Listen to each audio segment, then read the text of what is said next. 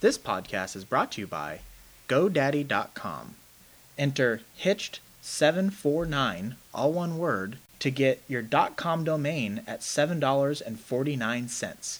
Again, Hitched749 to get your next .com domain for $7.49 at GoDaddy.com. You really want to know what love is? Yeah. Yes, tell us. More than anything in the world, Ron. Well, it's really quite simple. When you're married, you'll understand the importance of fresh produce. Shut up. Just shut up. You had me at hello.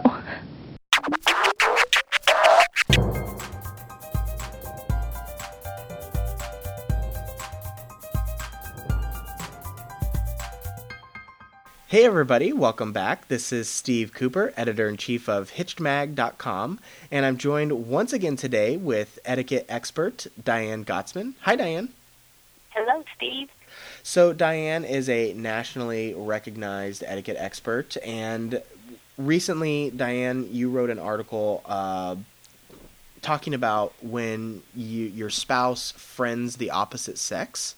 Um, and so I mean, it's it's going to happen.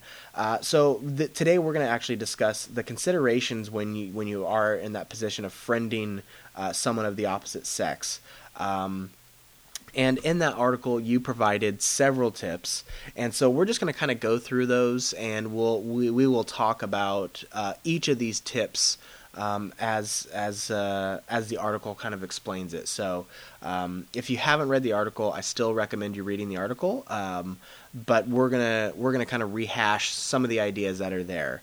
So, uh, the first item that you have, uh, Diane, is uh, listen to your intuition. Um, can can you explain that a little bit more? Well, sure. And you know, and you're right, Steve. We are inevitably going to make friends of the opposite sex because we don't work in single gender you know office space and we don't interact with only one you know only a male or only only a female so we have to know how to you know what message we're sending number one we have to think about that and then we have to first and foremost listen to our own intuition so you can tell the difference or you should be able to tell the difference when someone at work or even someone on Facebook is befriending you yet has ulterior motives. I mean, Mhm. basically speaking, you can feel it. You know, the the body language is different, the physical contact, you know, the space between you changes. So, if you feel deep down that this friend is not pursuing a platonic relationship or is not handling themselves in a in a platonic manner, you know, then you just take a step back and you you know it. I'm not saying that you can't you can't change workspace, but you can certainly change yourself and your behavior so you won't encourage them. hmm Yeah, because I think um, I think that's a great point that people a lot of times refuse to take responsibility for uh, their actions and how they're enabling the other person to continue to act the way that they do. So, Sure. like like you're saying, if it's Facebook, you know, you don't get that body language, but they could make comments uh, or post things on your on your Facebook wall that you don't think are appropriate, and if you you know like it, that is that is a very not so subtle way of encouraging them to do it again in the future, even if you think it's going down a, a wrong road. Exactly. And, you know, the way that we phrase things, the way that we post what we say, um, it, it all counts. So, you know, you can look at someone's Facebook page and you can follow, you can follow their posts and you can tell if you were, if we were really detectives and we were determining whether they were friends or not, you can just, it's not so subtle, it's the subtleties and then the not so subtle Be things care- that we say. Be careful with those semicolon winky faces. I'm telling you. Unless you're like me, sometimes I can't see it and I do it accidentally. Uh, now, uh, you know, getting back into the offline world here, uh, one of the things you mentioned in your article is to make sure you keep your personal and uh, physical space and the touch in check. Uh, you want to go into a little bit more of that? That's right, because the proximity sends sends a message. So if you would not, in other words, you need to treat your colleagues or your if you know if this is at work or your friends, if this is in a social situation, mm-hmm. you need to treat them the same way you would treat, let's say, your boss's wife or your dentist or someone that you know that you like, but you certainly wouldn't kiss them on the lips. You certainly wouldn't be hanging on them or have your hand on their knee. So, again, it's the message that you're sending, it's the message that you're allowing, you know, and, and that has a lot to do with proximity and, and personal space. hmm You know, when they say keep keep an arm's length, literally keep an arm's length. Yeah, that will definitely keep you out of trouble. Uh-huh. Uh That's right. Uh, and and the, the the next point that you make in your article, I really love, um, which is you don't discuss, particularly when you're talking about your uh, uh, opposite sex uh, friends, you don't discuss your spouse's flaws with your opposite sex friend. That's right. If you are developing a relationship with a, this quote unquote opposite sex friend, and you know it always happens. You read it, you see it, you you see it on the movie screen, you see it in your neighborhood.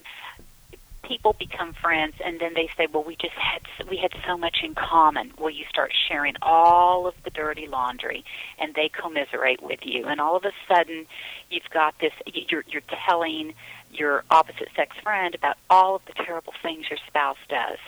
That's just a big no. That's a big red no. Mm-hmm. No, you should be talking to your spouse about what concerns you. And if you have that big of a concern, you need to be going to a counselor, you know, for that third party, not an opposite sex friend. Yeah, and it's funny you bring up the the movie scenario because every time you see something like that in a movie, uh, the first thing that goes through my mind is like, "Oh, they're gonna hook up later on. This is all There they go. bad." That's That's right.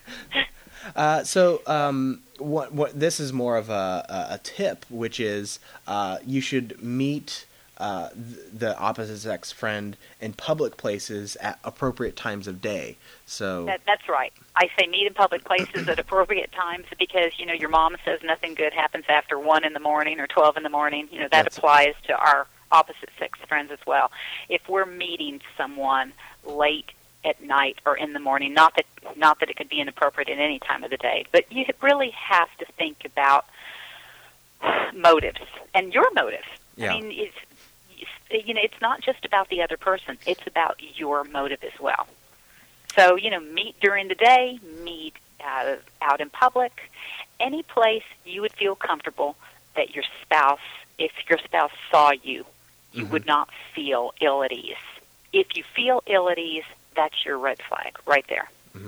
And I'm I'm glad you brought up too what you're talking about uh, the personal responsibility of what your motives are because I feel like we've been painting this as well. Somebody comes in, they're a new hire, and they obviously can't uh, keep their eyes off of you. But it might be the opposite. It might be you who needs to kind of keep things in check and Absolutely. understand what your motives are. So I'm I'm glad you brought it up that way. Uh, Absolutely. I like to say everything speaks, even when you're not saying a word. That's actually a, a course that I teach. Uh, But it's true. Everything speaks. The way that we tilt our head, the way that we touch their shoulder, the way that we um, bat our eyes. And I'm not I'm not saying that that's what we all do. Sure. But what I'm saying is we all send messages. So we are responsible for our messages. Mhm. So it's not just about the other person; it's about the way that we come across. Yeah, because the, the the other the opposite person, the opposite sex friend, uh, they could think like, oh, this seems okay, and then it's it's you who's like, well, let's meet at this uh, unsavory place at this unsavory time, and then Yeah. they're the ones that Red are, flag. they're like, where's that article again? I know I read it somewhere. I know. Laminated. That's right, on the side of your In the drawer. refrigerator, everybody. That's right. Uh, so, you know, um, first and foremost, your your spouse comes first. That's Yes. that's the bottom line. You know, if this is causing marital strife, there's not a choice. You know, the choice is your spouse Mhm. because that's your first consideration. And if and, and I'm not saying that some people just have a tendency to be be jealous Uh-huh. or or extremely jealous even. So so again, you keep it in perspective and you use your good judgment. So but but there may be a very real reason why your spouse is feeling uncomfortable. hmm And and speaking of spouses, uh, when you when you are making plans, um, it's it's a good idea or should be almost imperative that you uh, mention it to your spouse and ask to include them if if they want to participate. Right. Absolutely. You know, they should. Uh, you should always mention to your spouse if you plan to go someplace. You should run it by them and say, "Listen, I'm I'm I have plans with Lisa. We're going to grab a bite grab a bite for lunch. Would you like to join us?" You Yeah. know, there's a there's a big difference, and I'm not saying that you can't have friends of the opposite sex. Quite the quant- contrary. I have friends of the opposite sex, but everyone should be comfortable in the situation, and there Mhm. should not be any subtleties or undercurrent of romantic, you know, romantic feelings. hmm And and when you say I'm gonna go, uh, I'm you know I'm gonna meet so and so for lunch, uh, you shouldn't hide the fact that they're also that it, that if you're if you're a man, you shouldn't hide the fact that it's a woman and vice versa. It shouldn't be like oh I'm gonna meet a coworker. You know, Right. that that's that one of those. Jay, Jay's a girl, and Yeah. you're, you're like, leading him to believe again. That's one of those. That's one of the that's subtleties. What I'm talking about. Mhm, That's right. Um, and right. and you you you brought this up, uh, but I just want to reiterate this point, which is your spouse always comes first, and so whenever you're making any of these plans, uh, your spouse should be the first consideration, right? That's right. I mean, if your spouse thinks it's a problem, it's a problem. hmm You know that you should consider. And now, and now you bring you bring this up, and this raises um, several questions and scenarios. Which is, if if it's at work, um, you know, you might not be the boss, so you might not have control over who your coworkers are and who you have to sit next to every day. Um, but if it's a social setting, you can create that space and distance to where you're not uh, hanging around them as often. Uh, w- w- do you have any tips for if you're in a in a working situation where you have a opposite sex uh, coworker? coworker. Mhm. Well, you know what? I, what immediately comes to mind is is that if you have, you know, we work in offices with, and, and we we uh, literally do sales calls. Let's say if you're in a sales team with opposite sex people, you don't have to. I don't believe that unless there is some extenuating circumstances, I don't think you have to run it by your spouse if you go to lunch with your colleague. I mean, if it's a you're out on a call, you don't have to call and say, "Oh, I'm going, I'm going to lunch with Dan." Is that okay? Number one, you know, I don't think that's that's too extreme. Uh, you might say, "I'm on my way to lunch. I'm going to have lunch with Dan." So we have to, you know, we have to put everything in perspective Yeah. because we are always interacting, male, female. But in business, we're gender neutral. You know, Mhm. so we are, you know, that's the protocol. We're gender neutral. We both stand. We both shake hands the same way at the same time. So I think if it's a professional working relationship, you're not even thinking about it. You you're you you feel that professionalism. What I'm talking about is when you're crossing the line into you know you're you're going out after work. Now that there's a difference between having lunch with a colleague slash peer and then going out to happy hour after work. Yeah, There's a big difference in that. yeah, and, and, and I don't know. You know, I wouldn't run to talk about Dan at lunch if we were just out on a sales call. But if I was, if some, I was planning to go out to happy hour, you know, a spouse was planning to go out to happy hour with someone, I think that's certainly a consideration that the spouse needs to know and be invited to join, unless it's a business-related happy hour where everyone is going Yeah, okay, and, and spouses are not included in that. Gotcha. Okay, but but it's also something that the spouse should be aware is happening. It shouldn't be why why'd you get home at two o'clock in the morning last night? Oh my goodness! Absolutely, absolutely. It it you know it's inter- it's funny because I, I when I'm thinking of all these business situations, I don't know if you watch the show Mad Men. You know, I don't, and I hear it's great. It is- So many people like it. Yeah, it's really great. But one of the things that I think about is uh, part of the show takes place in a time when gender integration was happening in the workplace. And Right. there are all these awkward situations and inappropriate behavior and all these things uh, because they didn't know how to act. Um, or if they did, they weren't using their better judgment. And so as we're going through this list, uh, I just have these scenes from Mad Men running through my head of like, yeah, that's how you shouldn't act. Yeah, so uh, check that out. to watch it. Yeah, I'm I, gonna go check it out.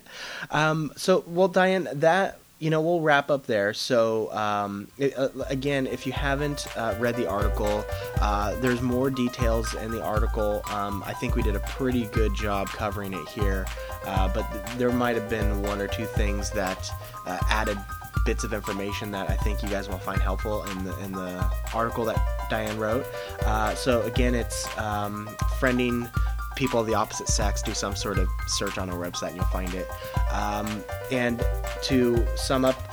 You guys are listening to uh, Diane Gottsman, who is a nationally recognized etiquette expert, the owner of the Protocol School of Texas, which is a company specializing in etiquette training for corporations, universities, and individuals. You can get more at her website, protocolschooloftexas.com. You can follow Diane on Twitter at Diane Gottsman. You can follow me on Twitter at Hitched Media. Uh, and we are both on Facebook. Uh, Diane has a fan page, so it's the Protocol School of Texas fan page on Facebook. Uh, we are at, uh, uh, at Hitched, so just facebook.com slash Hitched. Um, and uh, yeah, I think that's going to do it. So thank you so much, Diane, and I really look forward to doing this again very soon. As always, Steve, it's my pleasure. Thank you. Okay, take care, everybody.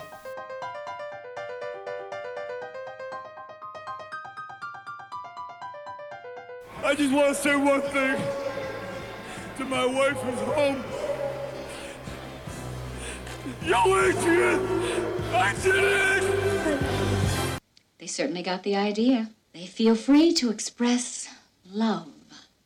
It's worth all those awful frank discussions at the dining room table. Hitched entertains, educates, and inspires married couples.